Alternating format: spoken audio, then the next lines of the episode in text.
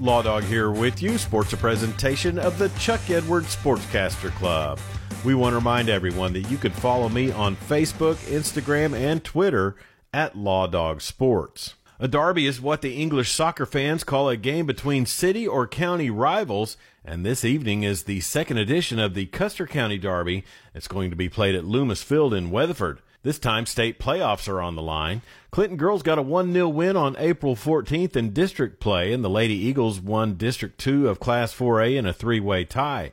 The Weatherford girls got a hard fought 1 0 win over Ada on Monday, with sophomore striker Braylee Epp getting the game winner.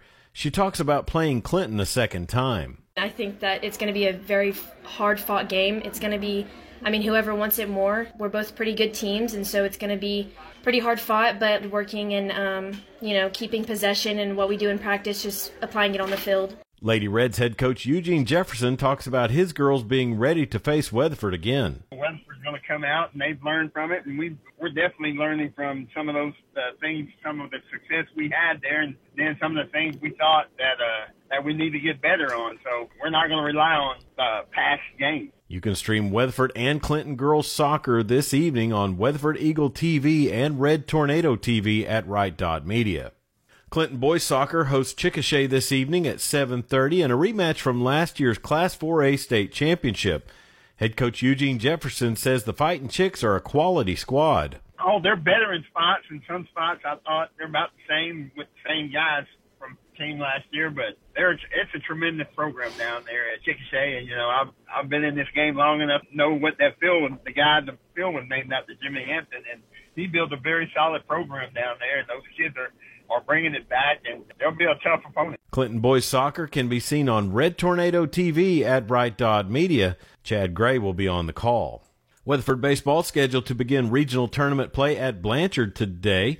Head coach Corey Miller talks about the competition at the Blanchard Regional. Going into the regionals, um, it's it's a it's a good regional. It's a tough regional. You got Blanchard, and of course we'll be we have Bethany game one. Um, and then you got also Cache in there, and those are three three really good high school baseball teams. Each one of them kind of has their strength, but they all three play pretty good baseball on a day to day basis.